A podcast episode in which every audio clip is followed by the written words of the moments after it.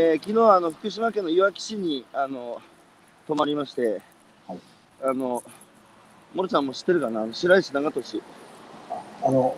えっと、東北タブレット紙に撮ってたので、はい、あ、そうですよね。直接、はい、ええもう撮ってな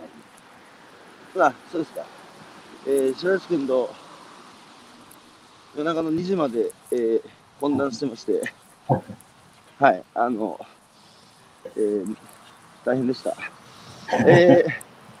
諸橋君、諸ちゃんはあの東京出身ですよね。そうですね、はい。で、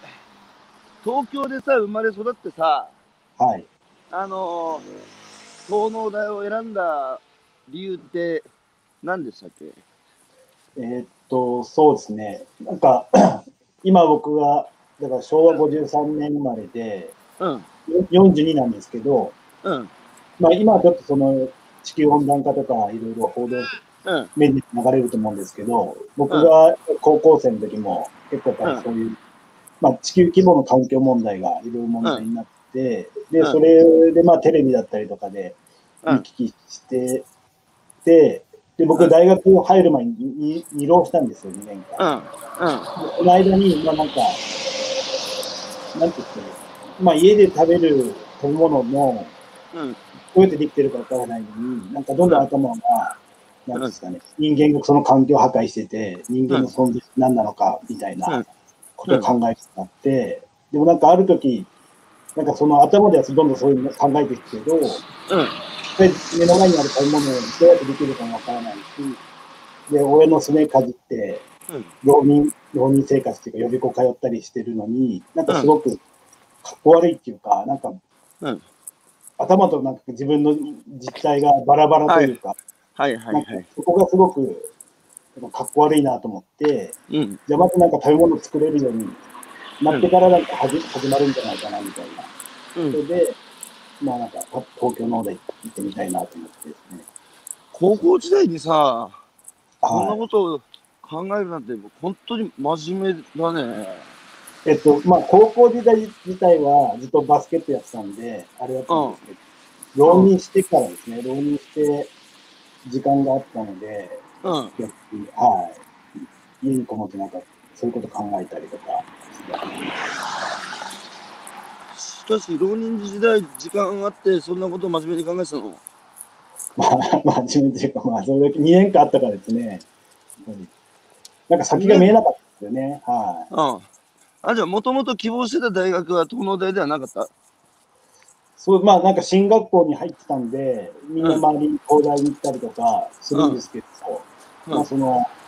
大学に行く意味が見えなかったっていうか、何？モルちゃん、高校時代ってそんなめっちゃ進学校だったの？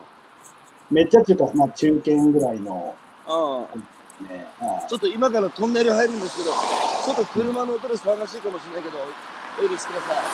はい。なんだもう朝からそんな。え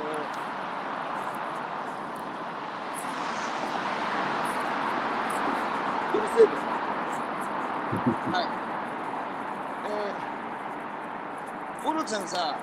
はあれですよね、あの、ちょっとあんまり言いたくないかもしれないですけど、い。はい。えー、ご両親のお仕事は、あのお父さんのお仕事は結構割と大きなあのテレビ局でバリバリお仕事されてたお父様ですよね。そうですね。今も、あの、え BS の方に行って、プロデューサーやってます。あ、本当。はい。で、そのどういうさ、教育を受けて育ちました？あの、ご両親から。そのやっぱ食卓でもそういう環境問題とか喋るような家だった？いや、全然ですね。もう、父親は、やっぱり、うん。平日、はい、仕事に家にないんで、でたまに家にいると、はい、まあ、思春期の頃は、なんで、いいですよね。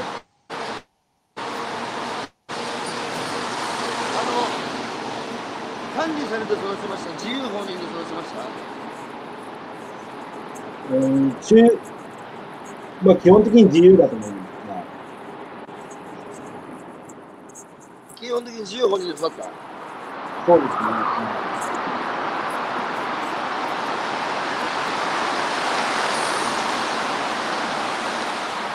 えーすみません、あともう少しでトンネルがあるんで、まあそれで東農大に入って、はまあそこからでも、モロちゃんっていうのは本当に原稿一致させないと気が済まない、あの、まっすぐな勝負だったんだね、その若い時からね。い。まあまあ、まっすぐっていうまっか、不器用ですよね。なんかうん、だからまあ、要はおバカさんなんですね。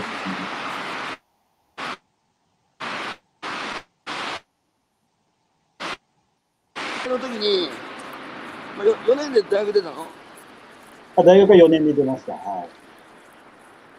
で、まずその後、農薬メーカーに勤めたんですよね。そうですね。はその理由は何ですか？い。理由は、その大学、東京農業大学の、えっと国際農業開発だったっていう、いわゆる、まあ、青年海学協力隊とか、クラとか、そういうのを推進、あの、まあ進学っていうか、あの、トライブレードから行く人が多い学科だったんですけど、で、僕も、まあ、その環境問題とかに興味があって、トラックレッカーとかに、まあ、勉強したくて、東京長に入ったん。ですけど、で、まあ、やっていくうちに、まあ、夏休みとか春休みに、農家さん。に1ヶ月とか泊まり込み働かせてもらって、で、初め国内でずっとやったん。ですけど、大学3年生は、えっと、ドミニカ共和国に1ヶ月、あの、農業実習に行ったん。ですよね。はい。で、やっていくうちに、まあ、で、大学の勉強自体は、どっちかというと、有機農業というか、循環できる農業ということで、うん。あの、まあ、ちょっとアンチケミカルじゃないですけど、そっちの方の勉強が多かったんですけど、そのなんかそ、そこが、えっと、まあ、大学、それこそ大学3年生の時に、まあ、ドミニカ共和国に行って行ってる間に、やっぱり時間が1ヶ月あった時にですね、まあ、自分がどういうふうに進んでいくかって考えた時に、その農薬を否定して生きていいのかなと思って、うん。うん。要は、まあ、今もそうですけど、まあ、その流通している食べ物の、まあ、99%以上は農薬使っている中で、はいそれ。を否定していいも、いいまあ、そうんの大学で何も分からない分際でうん否。定しても自分の世界が狭くなるんじゃないかなと思って、うんうんであれば、まず農薬の業界に入って、ではいそこで、その要は、なんとなくその農薬が嫌だなとか、そう思う、ほ本質じゃないですけど、うん。なんかそういうところにが見えてくるんじゃないかなと思って、そのためには、まあ、農薬メーカーっていうか、そういう業界の中に入っていくのが一番早いかなと思って、まあ、進学です。あしかしさ、な、なんてこうバランスの取れてる青年っていうか、普通さ、はいやっぱりノノンケミカル、まあ若者っていうのは理想に燃えるので、いや、やっぱアンチケミカル、ノンケミカルだって、オーガニックを、えーまあね、希求するとそっちの分野に最初から住みたくなるのが若者ですけど、モルさんそうじゃないと、現実的に考えると99%以上が、えーケミカルの、えーものが市場に出回ってて、それ食ってる以上、まずそっちの世界知らないといけないと。そうですでね。、入ってどうでした？そうですね。実際に、うん、中で見てみて。まあ、あの、入ってる会社自体、入った会社自体はすごくいい会社で、現場主義で、その、まあ、日本の農農業のために、産地のためにということで、うん一生懸命働いて、まあ、すごく働きがいもあっていい会社だったんですけど、はい、はい。はい。で、やっぱりその、要はに日本の今のその農業というか、まあ、うん生産からその販売までの、うんあとその市場に行って、市場からこう、流通に持っていくっていう流れのうん中では、やっぱり農薬っていうのはどうしても必要なものであるし、うん、うん。ではい。で、その中でこう、仕事してるのはすごくやりがいがあるなっていうのから、うんそうですね。12年働いたので、はい。じゃあ、やっぱり、えー農薬、化学肥料っていうのは、日本の食料供給を支える上で、やっぱそれなりに大事なんだっていうふうに思った。そうですね。まあ、大事でもあるし、まあ、その日本の農業の、えっと、フォーマット自体が、まずそれがありて成り立ってるっていうのが、まあじゃあ現実をよく理解して、い。うんまあ、その時に、あれですね、北海道勤務の時に2011年3月11日を迎えるわけですね。あ、えっとですね、その時は、えっと、茨城にいて、あえっと、まあずっと営業が長かったんですけど、その時はあの製品開発の仕事をしてました。開発センター。あの時、どこで何してました？えっと、ちょうど、えっとですね、茨城県の、えっと、遅い昼食取るために、コンビニに入ってましたね。あであの、あの時間何してました ?8 歳当時。えっと、コンビニにいて、で、コンビニで地震があって、周りのものが、棚が倒れて、うん。でちょうど会計しようとしたので、店員さんに早く外で出ましょうって一緒にこう、外に出たのを覚えてますね。その会計はちゃんと済まして商品は手に入れたんですか？あ、えっ、と、商品も持たずに、会計もしでせずにそのまま出たっていう感じでした。何買ってたんですか？なんですかね、多分、昼、お昼飯だったんで、なんかパンか、なんかあの日何曜日か覚えてますか？ああ、何曜日ですかね。覚えてない？はっきり覚えてないですね。これね、ほとんどの人は曜日覚えてないんですけど、うん、あの日ね、金曜日だったんですよ。あだから翌日学校も会社もね、休みだったんですよねうん。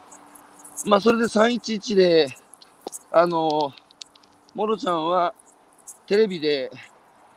えー岩手県、宮城県、福島県、まあ、当初は津波の被害、そして原発の事故、それを目の当たりにしてね、はい。あの、もともと、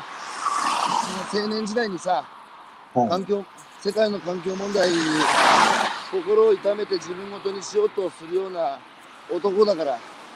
あの、今度国内で、国内を襲った自然災害を見て、はい。やっぱり、もう、黙っていられなくなった。やっていられないっていうか、もう、なんか、そうですね。まあ、茨城も震度6弱あって、で、停電して、あとはやっぱり、あの、福島が近近かったんで、ああの放射能のリスクとか、いろいろある中で、家で過ごしたんですけど、で、まあ、その時に、やっぱりどちらかというと、なんか、ほっぺをな殴られたっていうか、うん。その映像を見ながら自分の今までの、うんなんか、生き方っていうのが、すごく帰りに、うん、反省したというか、うん。なんか仕事ばっかやってきて、うん。なんかその地域だったりとか、そういうところに、悪くなってきて、が自分がなんか、働き方がなんか違ったんじゃないかなっていうか、うん。はい、すごくなんか人が無力感と、なんか自分の、なんか犠牲してるような、いい感じですよね。だからまあ、その、首都圏の電力源、供給源だった、はい、あの、福島がああいう目にあって、はい、改めてその自分たちの生活っていうのが、そういう、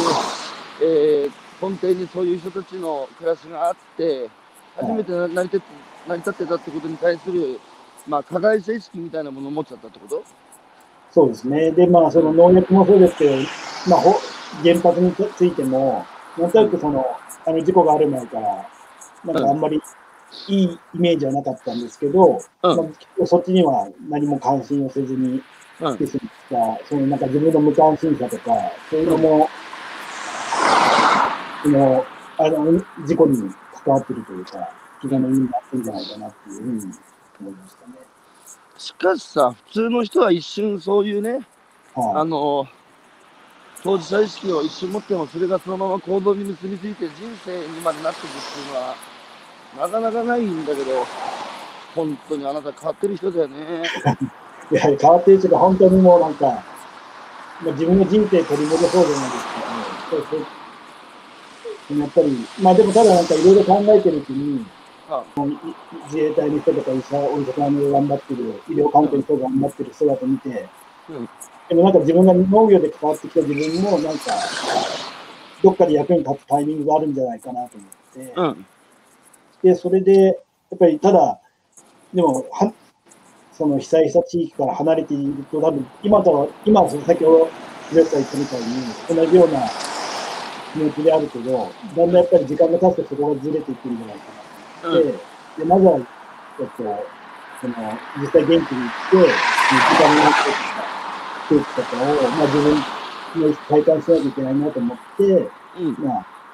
そうですね、2011なるほど年に普通に来ましたね。はいで、まあ、その農薬メーカーに勤めながら、土日になるとボランティアで現地に通うっていう生活が始まったんですね。そうですね。はい当初あれだよね、遠野マガコロネットはい。から、あの、現地に通ってて、はい。で特に岩手県の大槌町ですよね。そうですね。はい。で、そこから、あの、自分たちのファンクラブを作ったんだっけそうですね。はい。それは、マンゴロネットじゃなくて自分たちで団体立ち上げた理由は何ですか？そうですね。まあ、えっと、マゴコロネットというふうに、まあ、岩手県沿岸の方にあのボランティアで来るんですけど、ちょっとそこで行くと、そのボランティアの仲間がいて、で、東京で初めやってたのが、そのうんまあ、自分たちがこう、毎回行けるわけじゃないんで、うん、その説明会を開いて、そのボランティアのこういう問題だとか、うん、い一緒に経験した人たちがこう説明会して、またそのボランティアの数を増やそうみたいなうん、活動が一番最初だったんですけど、うん、それで、まあ、えっと、2012年になって、うん、初めはその、まあ、ボランティアに行くガレキンセットとか、それとか、なんとなくその、体を動かしてっていうイメージがついたんですけど、うん。まあ、その2年目になると、少しずつその、どう関わっていいかがわからなくなってっていうか、うん、あ何回も通った人も、また行っていいのかなとか、まあ、ちょっと迷うような人が出てきたんですけど、うん、もうその中でもう、なんかみんな、まあ、大岩手県の大月ようなことで気になるんだったら、もう、まあ、要は、ファンなんじゃないかと。であれば、その、まずこう人がなかなかそれまでは現地の人と会うこともなかなかなかったので、うん、その、ボランティアが現地の人と出会うきっかけだったりとか、うん、そういうことができればいいなと思って、で、それでファンクラブをなんか作ろうかなっていうので、えっ、と、うんそういう説明会を東京でやってたメンバーと相談して、うん。立ち上げたっていう。まあ、そこで、あの、そのおかげで僕もモルさんと出会ったんだけど、はい。あの、1年間ね、現地にその震災復興で通う中で感じたことは何ですか？そうですね。現場行ってさ、あの、瓦礫の撤去だとか、うん、あの、腐ったサンマのさ、撤去だとかいろいろやってたわけでしょ？そうですね。はい。うん、その、あの、被災した現場っつうのに身を投じてさ、はいいろいろお手伝いしたり、被災者と、はいえーまあ、交流を持つ中で、モルちゃんはああそこで何感じた？そうですね。なんかまあ、まあ、よく言ってる時は、やっぱり月金で働いて金曜日の夜に車で、あの、岩手まで8時間で走って、で、活動して、また日曜日に帰ってきて、月曜から働くみたいなことをやってる時だったんですけど、うん、でや行っていくと、いろんな出会いもあるし、うん、で、なんか、どっか充実してる自分にうん、気づくうん、とか、うん、でもなんか、ふと思うと、うん、その自分がこう得たものっていうのは、うん。本当にその大きな災害で期待して、今大事な人だったりとか、家だったりとか、物をうん、なくされた人たちがあって、自分はこういう経験ができてるって思った時に、はい、はい、はい、なんかそれをなんか無駄にしちゃいけないというか、うん、うん、で自分だけで一人でも抱えきれないので、うん、その一緒にその被災した地域に行って、うん、感じたものをこう未来につながるような仲間を増やさなきゃいけないなと思って。ね。はい。うん、なんかやっぱ、当時やっぱそういう気持ちになったよね。ねあの、被災者の方々もそうですけど、あの、そこにかかった人たちもそういう気持ちになりましたよね。これ、うんこれだけのこと起きたんだから、あの、やっぱり次の社会になんとか生かさないといけないっていう気持ちでしたよね。そうですね。まあ、それで、あのそこからね、モルちゃんは、この水俣に関その関心がはい。移っていくわけじゃないですか。移っていくっていうか、はいまあ、被災地に心を寄せながらも、はい。その水俣にね、関心持ち始めたきっかけっていうのは何ですか、そうですね。えっと、まあ、その、震災があった2011年は茨城にいたんですけど、うん。この1年後にあの転勤で福岡の営業所に転勤になるんですよ。はい。で、それで、えっと、担当が熊本県の営業担当になって、うん。で、まあ、水俣自体ではこう、仕事する機会はあまりなかったんですけど、うん。その大学の同級生が水俣に住んでて、うんで、彼がやっぱりその、福田君って言うんですけど、福田君が、えっと、その同世代の仲間とうんえっと、そういう地域を盛り上げるようなうん活動をしてて、で、それに参加、土日は参加するみたいになったんですよね。うん。うん。やっぱり、えっと、地域のために何かやりたいっていう気持ちがあったので、うんで、水俣でそういうことをやってる若い人たちと一緒に、うんなんか活動したいなっていうので、うんえっと、土日はそういうにそういう時間に使うみたいな。うんで、水俣のことをどんどん知っていったっていう。で、その知っていく中で、水俣の歴史に改めてね、まあ、はい教科書でしか知らなかった水俣病の問題に、はい。えーもっと解像度を上げて迫っていったときに、はい。あの、今度は、その経済を優先させてね、命をないがしろにしてきたっていう、その社会のあり方自体に、こう、やっぱ目を向けるように改めてなったってことですか？そうですね。だから、まあ、やっぱ根底には自分のやっぱり福島の原発に対しての、その、うん。思いがあって、うんで、やっぱりそこに何か貢献したいなとは思っていたんですけど、うん。なんか水俣のことを知知ったことで、うん。なんか先に水俣なんじゃないかじゃないですけど、水俣のそのなことがその社会に生かされてないというか、まだ生かされてないなったときに、そこをなんか自分が水俣のことを知って、なんかまたいで福島にはいけないなと思ったんですよね。水俣と福島の点と点がオルさんの中でつながってしまったわけね。そうですね。で、その源流、まあ源流っつったらあれだけど、その最初に起こった水俣を突越して福島ってわけにいかない、えーそういう気持ちになって、はい。まあでもあの時さ、東北の被災地、特に福島で、あの水俣にね、勉強に行く若い人だとか、まああと広島、沖縄の話にもうん。若い人たちとなりましたね。まあ当時、うん。結局自分たちがそういう、ある意味で、その経済優先の社会の中で、その犠牲になって初めて同じような立場に置かれた人たちの思いに身を寄せる、思いを寄せることができたっていうことなんでしょうけど、モルちゃんはそれでね、しかしあれ、ずっとスキンヘッドの時が、いや、えっと、2016年からですね。まあ、だんだん2016スケートというか、はい。髪が寂しくなってきたあ、そう、俺も最近そうだから、俺もすっかな、そういうふうに。いやいや、まだ早いと思います。僧侶みたいだな、モルちゃんは。それでね、はい。あの、水俣に、えー移住する決意をし、はい。で、水俣に2000何年に移住されたんですか？2016年ですね。の1月です。2016年の1月か。じゃあ震災からあね、うんはい。2000ごめんなさい、2015年の1月です。2015年の1月ってことは震災から4年経とうとしてる時ですね。しかしさ、やっぱすごいね、なんか改めてその当事者性つうか、うん。なんていうか普通、そんそこまでならないっつうか、うん。なんていうか、すごいね、その感受性が。いや、あのそうでやっぱり、なんていうんですかね、その、水俣が、その、まあ、やっぱり、水俣病の患者さんだったりとか、その周りで活動してきた人たち、やっぱり福島の事故ってすごく悔しかったんですよね。その、なんで、自分たちの社いや思いがその、ああ、そうか。生かされてないってことが証明されてしまったというか、あで、それを目の当たりにして、で、ただじゃあ、外から、じゃあ、なんでそう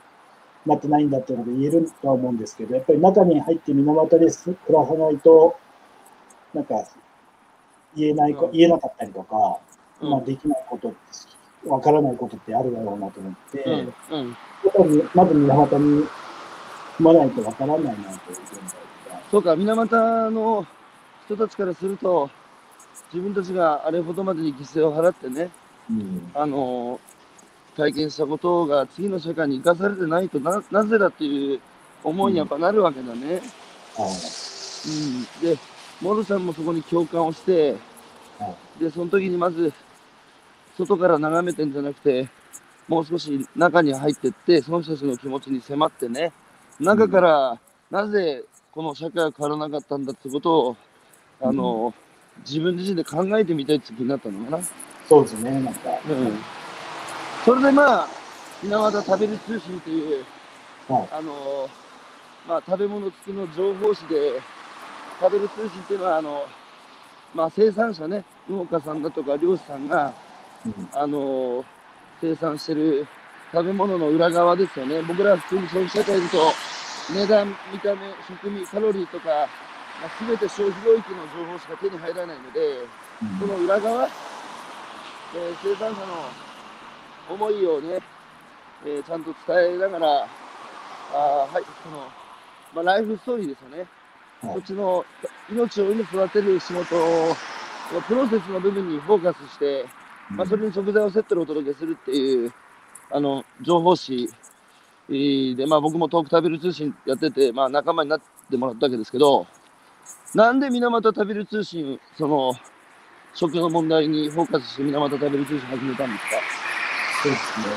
まあ、まずこの、水俣に移住する前に、うん。もうその農薬の会社、業界を辞めようっていうのをまず決めたんですよ。うん。で、それで、その時もやっぱりそのし、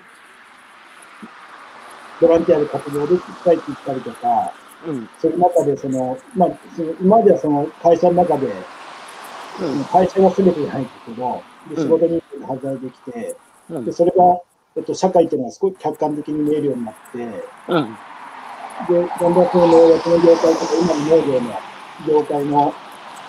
見え方も変わっていく中で、うん。で、それでまたさっき言ったように熊本の方で営業に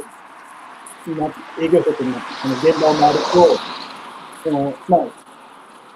えっと、営農指導というか、まあ、三上職員たちが、昔はそのバイヤーの人たちはうん。変わってしまったと。で、うん昔はそのバイヤーの人たちは、いろんな産地の情報だったりとか、品質の情報とかいろいろ聞きながら、教えてくれたりとか、情報交換しながら、一緒にその、三上産地を作ってきたっていう、うん。あの、関係性があったけど、今はその、今のバイヤーは、えっと、もう棚揃えというか、まあ、今年はあんまり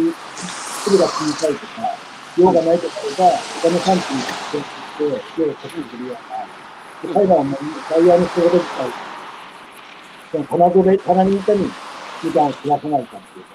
ていうか、うん。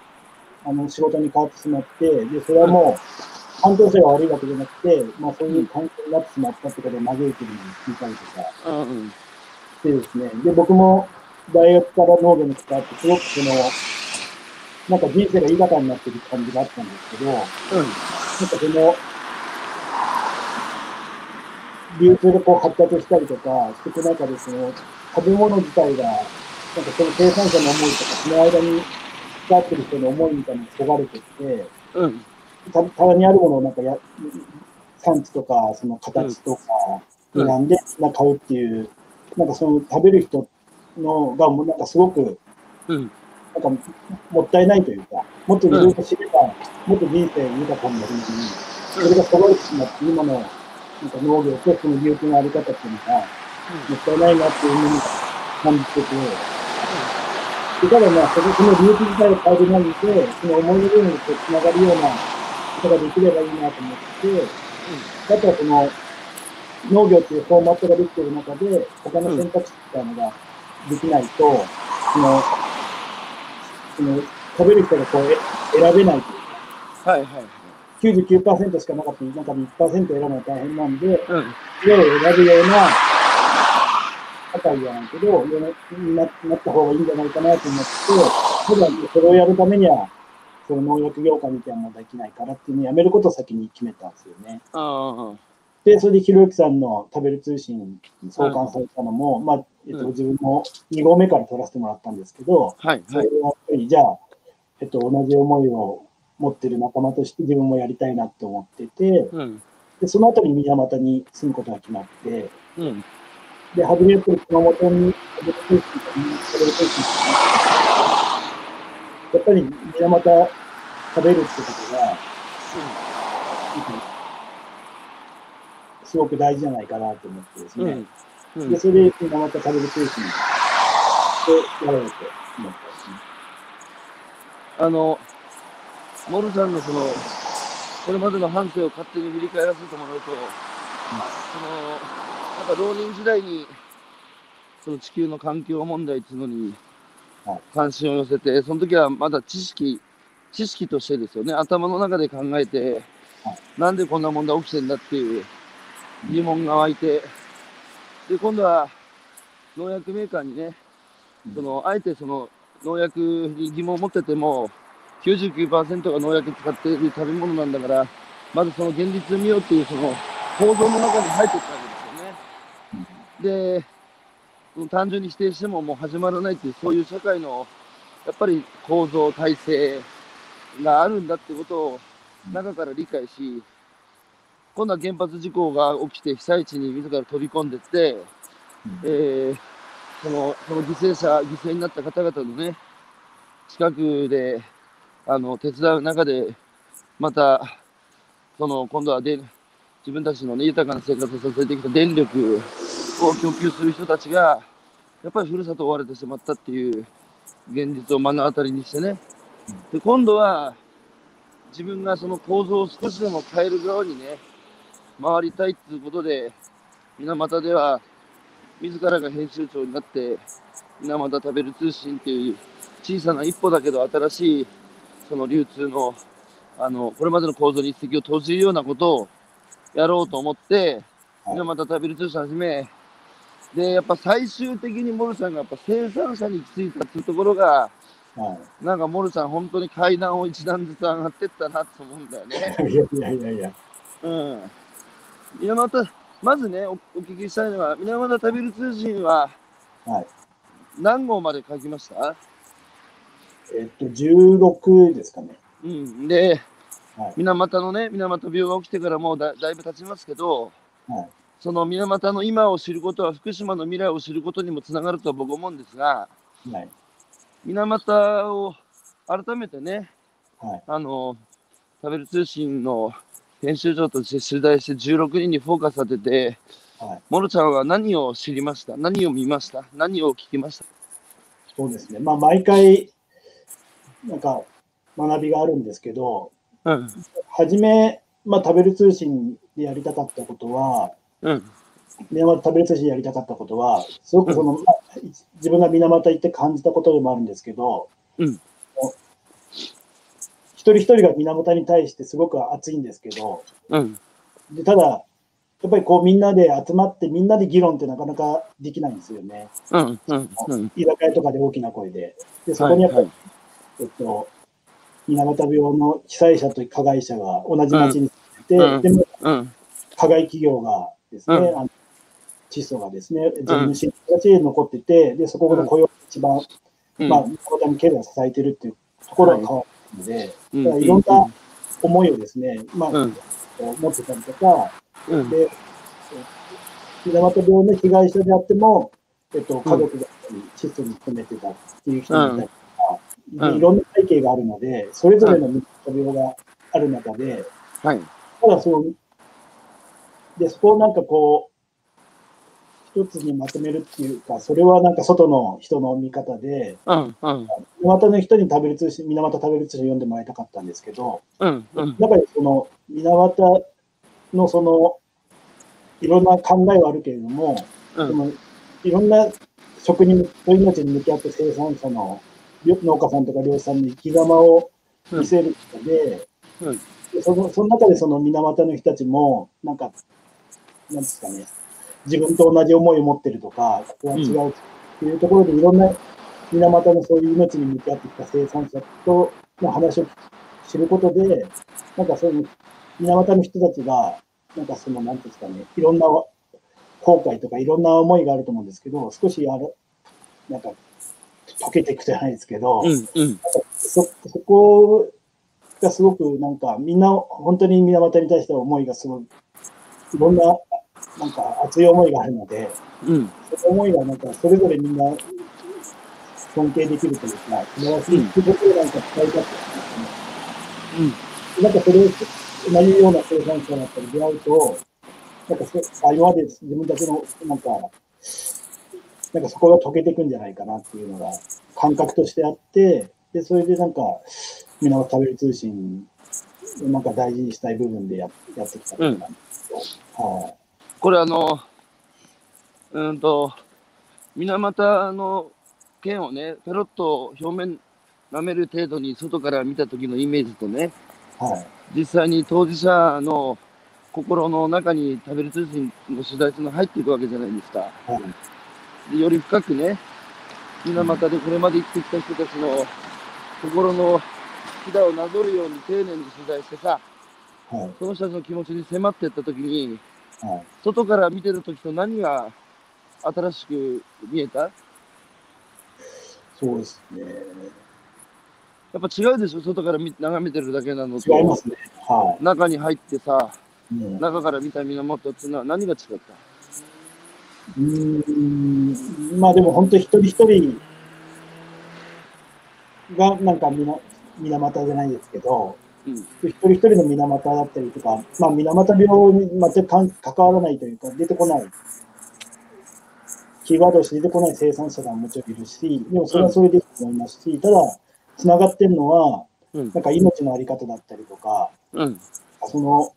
命の感性というかですね、うん。そこがすごくみんな違うというか、これさあの、はい。福島の、今高校生たちも、あの、昨日ちょうど福島の、えー双葉未来学園というところに行ってきて、はい。いろいろね、あの、風評被害の問題だとか、子供たちが課題を自ら見つけて解決するっていうマイプロジェクトを、あの、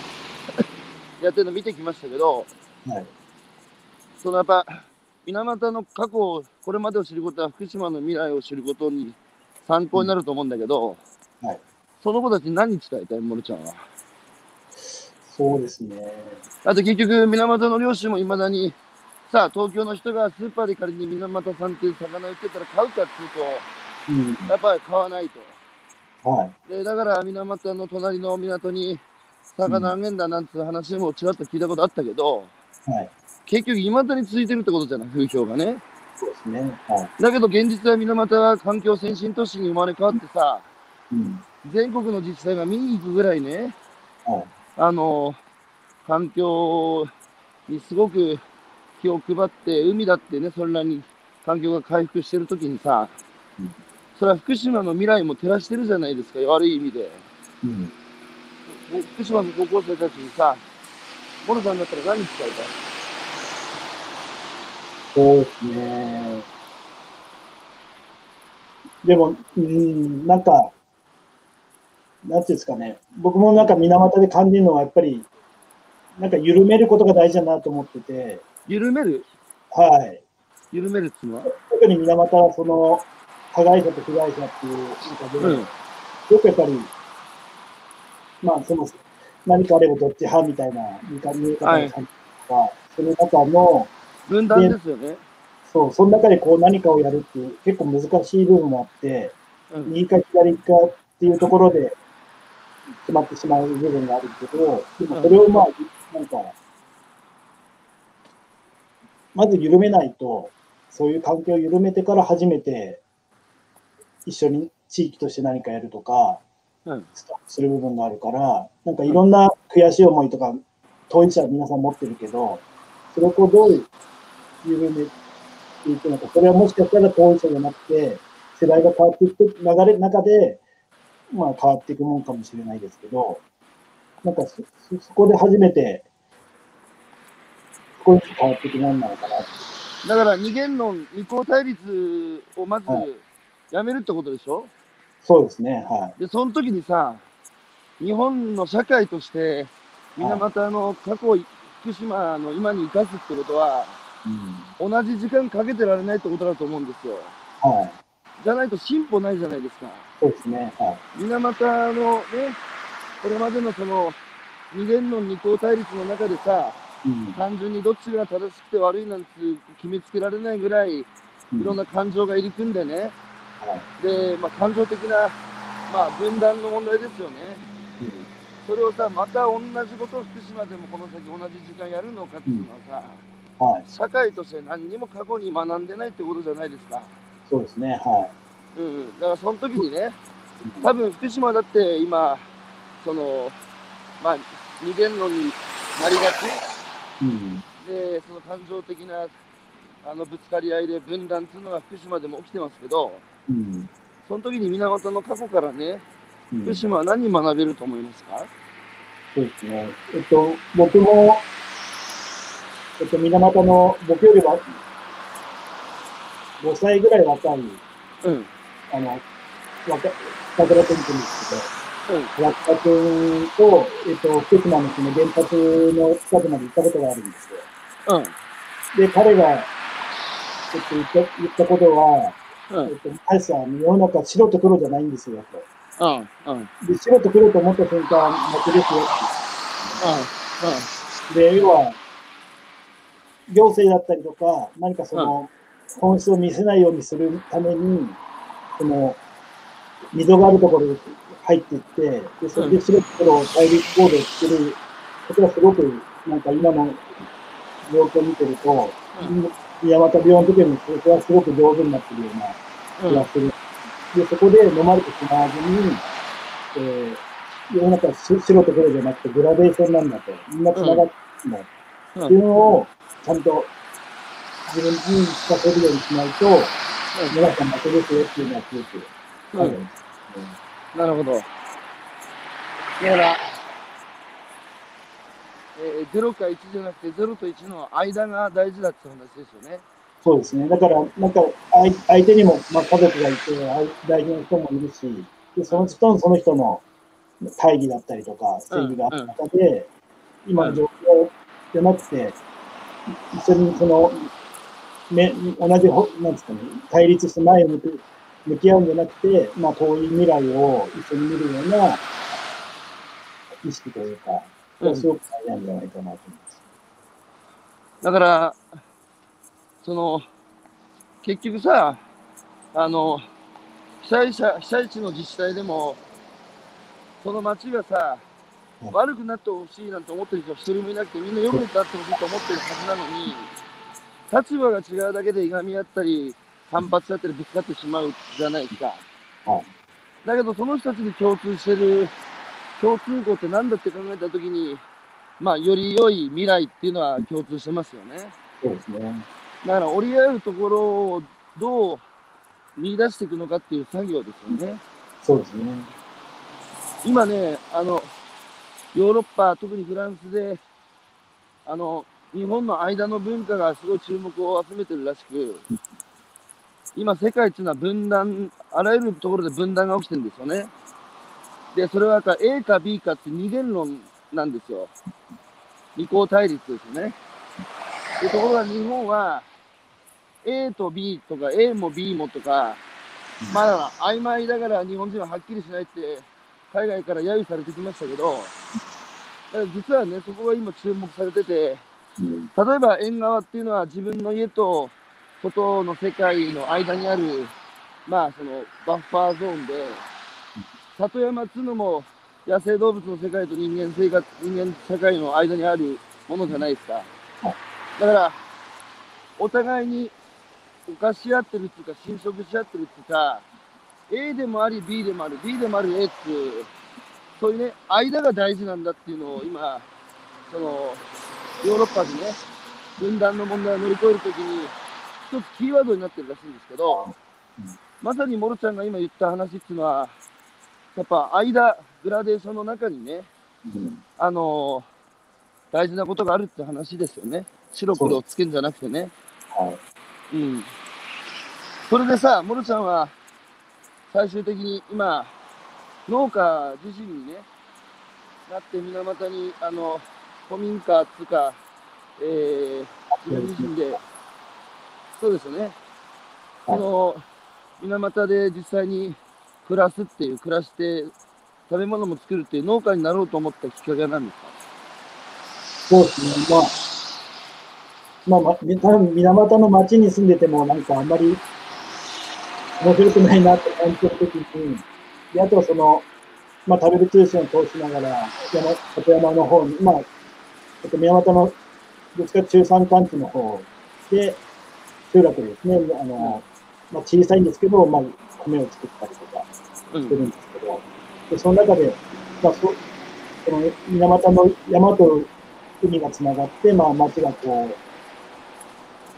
う、良くなるというか、なっていけばいいっていう思いでやってる中で、うんどうしてもやっぱりでも山の方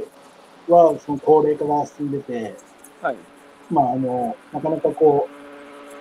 農業が、目標に来る人がなかなか、減って苦しい状況だっていうのを聞いてた中で、で、まあなんか、待ったなしだなって思って、じゃあまず、本当に一緒ですけど、そこに住んでから、なんか本質的な、ま、問題だ、なんで減るのかとか、今のなんか里山に関わりながらどう生きることが大事なのかとか、うん見えてくるんじゃないかなと思って、まあ、その一回住んでみようっていうところと、あとはやっぱりその、まあ自分がその都会で生きていく中でやっぱりお金の問題があって、はい。そのやっぱりお金にずっと依存して過ぎちゃったので、どっかその、お金アレルギーじゃないですけど、まあなんかそのお金に頼らないように、お金と対等にじゃないですけど、生きるためには、やっぱり自分で作ることをしていかないと、うんえっと、貨幣の経済だけにしか自分が依存するものがないっていうのが、すごくなんか苦しいなっていうのも思ったというかですね。で、それでまあ、里山に行って、まあ、住みながら、まず米を作って考えてみようかなっていう感じだったですね。見上げた人ですね、あなた。あの、まだね、暮らし、そういう暮らし始めてまだ間もないでしょうけど、今4年目ですね。はい。あ、もう4年になるか。は4年経ってさ、い。はい。その、この過疎高齢化っていう待ったなしの問題ね。はい。あの、僕は外からしか眺めてないから、あの、その本質っていうのは、中のな人間になったことないからわかんないんだけど、うん。ボルタ4年さ、うん。この過疎高齢化していく最前線に身を置いてね、はい。その本質本質っていうか、なんで過疎高齢化していくと思う？今、今はどう感じてる？そうですね。やっぱり、まあ昔、僕が住んでるところも、その、む江戸時代ぐらいからもう、あの、街道が走ってて、えっと米が美味しいところで有名だったみたいですけど、で、やっぱり昔はその水を大事にして、水があるところに、あの、人が住むっていうのがあったんですけど、うん。うん。今はお金が、人だったりとか工場とかですね、うん。でそっちの立地がいいところに人が集まりやすいうん。構造ができているので、うん。どうしてもやっぱりそういうふうな流れにはなっちゃうのかなっていうところがありますじゃあ、それは世の中の仕組みの問題ですか？そうですね。で、やっぱりその、うん、まあ今一緒に、一緒に、まあ今山の仕事も冬は行くんですけど、うん。でそこで働いてる人たちが大体、えっと、平均70歳ぐらいのじいちゃんとばあさんと一緒に働いてるんですけど、でその人たちの話聞いてると、まあみんな、女性も土方に行ったりとか、しながら子供育てて、うん。えっとまあ企業にいいところに勤めれるように、少しでも楽にしようっていうことで、やってきた。でやっぱり、えっと、まあそれだけやっぱ、なんですかね、親はやっぱり苦しかったなと思いますね。やっぱ生活、その体力的なも含めて。うんで、。子供には少しでも楽にさせてあげたいし、うん。電化製品に入れば、うん。とても楽になるし、工事も楽になるし、そういう生活を送らせてあげたい、あげたいっていう思いが強かったんだようん。うん。いや、でね、はい俺も全国回ってて聞くのが、やっぱ今若い人いなくなったって言ってる人たちは、30年前に、えー都会に行った方がいいぞって言った人たちだっていう話を聞くんですよね。はで、僕はそれを聞いたときに、なんだ自業自得じゃんと思わないんですよ。でそれは、俺も同じ時代に同じところに住んでたら同じこと言ったなと思うんですよ。そうですね。だからまあそういう時代だったってことですよね。そうです、ね。ただ僕らがそこから学ばなきゃいけないのは、うんその今の40代の中堅つうか、今のね、やっぱ日本社会の中堅のうんがやったことが30年後の日本になるっていうことなんですよ。だからそのことを学ぶことはできるじゃないですか。そうですね。じゃあ僕らは今若い世代に何て言うべきかなんですよ。うん。うん。かつては都会でもね、うん。あの、サラリーマンになって稼いだ方が、うん。あの、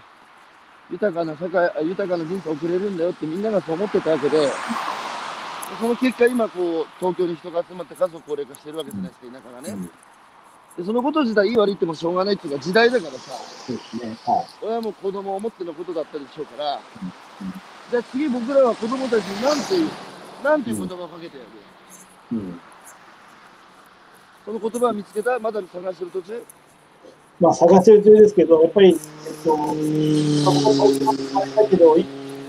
今の方がやっぱり豊かだし、でなんかすごく自分が地に足つけて生きてる感じがするんですよね。で、やっぱりそれを子供には伝えたいし、で、まあ、水俣来て言われたのは、やっぱおお金っていうのは、その誰かにやってもらう代わりにお金を払うっていうか、はいはい。でイコールお金ばっか使ってると自分はできない人になってくる。作れない人になってくるってことだから、はいやっぱり、どっかやっぱりお金と対等に付き合う、さっきも言いましたけど、ような筆を自分が持ってというか、なんかそそそこで初めて未来に舵切れるというか、もうお金に依存してるだけの中で、それありきだと、やっぱりどうしても経済優先っていうのは離れられない。なるほど。なるほど。つまり、あの、間違ってたら指摘してほしいんですけど、うんこういう認識、こういう理解認識でいいのか確認の、あの、ために聞きますが、はい仕事と生活っていうのは別で、はい。あの、都市で生きると往々にして、えー仕事はみんなしているけれども、生活はしてない。うん。えー生活に必要なものを仕事で稼いだお金で買ってる、はい。えーすなわちそれが消費者っていうことなんですけど、うん。そういう人たちが大勢になればなるほど、うん。えー経済優先の社会になって、法律優先の社会になって、いろいろああいう歪みが原発事故や水俣のような形で出てしまうので、はい。やっぱり生産にが回る側に、生産する側に回る人が一人でも増えていかないと、うん。その構造を変えられないから、まず自分がその一人目になる、まず自らが実践するっていう思いでいらっしゃるっていう、うん。そういう認識で間違いないですか？そうですね。まあ、なんか、最近東京の人が今、ちょっと話すると、なんか、とはいえ、とはいえっていうんですかね、うん。っていう言葉を使う人が多いなと思うんですよね。うん。ですごく気になってて、要は、これがいいとは思ってるけど、とはいえ、お金が大事じゃないけど、あやっていくためにやっていうことを言う人が多いなっていう感じがするんですよね。あ、でもなんか、そうじゃなくて、やっぱり、自分が大事だと思うことを、まっすぐできるような環境をまず作らないと、で、そのためには、まあ、食べ物を作らなくてもいいですけど、何か、クリエイティブなことをしていかないと、なんかそこ、その、そこ、そことはいえがどうしてもつきまとっちゃう世の中になるほ。ど。なるほど。とはいえ、やべえ、俺も言ってるかもしれないな。理想を掲げる、えーうん理想を口にする。だけど、とはいえ、現実はっていう、とはいえですね。うんまあ、とはいえ、と言わなきゃいけない環境に自分があることですよね、その人はそれはやっぱりすごく苦しいなと思うんですよね。じゃあ、その環境を、とはいえっていう言葉を消すような環境に、うん。えーどうその変わ変えていくかっていうことの一つの、まあ、具体的な事例が、はい。諸橋さんってことですよね。まあ僕、まだそこまで言ってないかもしれないですけど、やっぱり、なんか、うん、やっぱり経済っていうかお金、お金の経済ですよね。経済っていうのは、まあ、時給の経済もあるし、共有の経済もあると思うので、うん。その中でお金の経済しか見えない人がすごく多いなと思って、うん。でその一本の糸しかなければ、やっぱり話したくても話せないというか、うん。うん。話そう、そう思えば思うほど、なんかその糸が、手が離れなくて苦しくなるうん。でもうん。実はその、手を離してみたら、今度違う手が伸び、糸が見えて、うん。生きていくことができるんだ。これで生きれるじゃん、みたいな。それが見えないから、みんなすごく苦しい人が多いなって。それちょっと、そういう人たちにたなんか一つアドバイスできるとしたらね、はい。あの、モロちゃんもとはいえっつって、サラリーマンってラジで待ったわけじゃないですか。そうですね。で、そのとはいえって言ってる人たちに、うん。まあ、そのやっぱり苦しんでる、うん。あの、どう背中を押してあげる？ななんていうアドバイスできる？いや、本当もうなんとかなる。まあ、自分もよく言われるな、何して食ってんって、食べてってるんですかみたいなことを言われる。はい。でも、それはい答えがなないっていうか、答えられないんで、うんまあ、でも生きてますとしか言えないんで、なんとかやっていけるわけね。はい、生きて、生きていけばいけるっていうか、うん。うん。その金を稼げるかどうかはまあわからないけど、でも生きてはいける。でもい、それ、そううんなるようになるというか、でもさ、それは東京でもできた？そういういや、方。東京にいたら気づかなかったですね。水俣はだからいろんな人たちに、あの、うん。